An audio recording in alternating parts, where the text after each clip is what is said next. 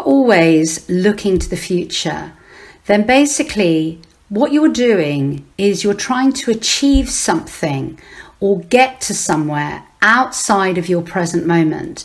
And that basically makes the assumption that in your present moment there is a sense of lack or insufficiency. And from this state of being, one will always be achieving or manifesting from a state of lack or insufficiency. So when you can bring yourself back into the present moment and align yourself to what is from a state of gratitude, not only will that bring you ease and grace and fill the cup up of your vessel and make you feel whole and full and